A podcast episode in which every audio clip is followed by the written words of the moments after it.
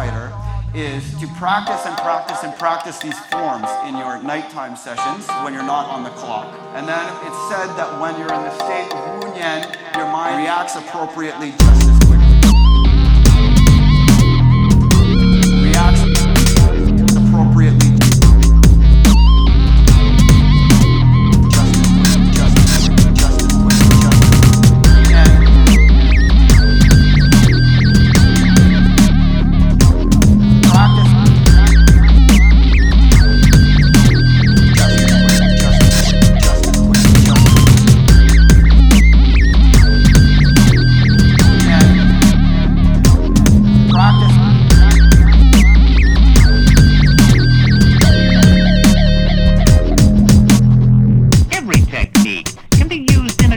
many ways,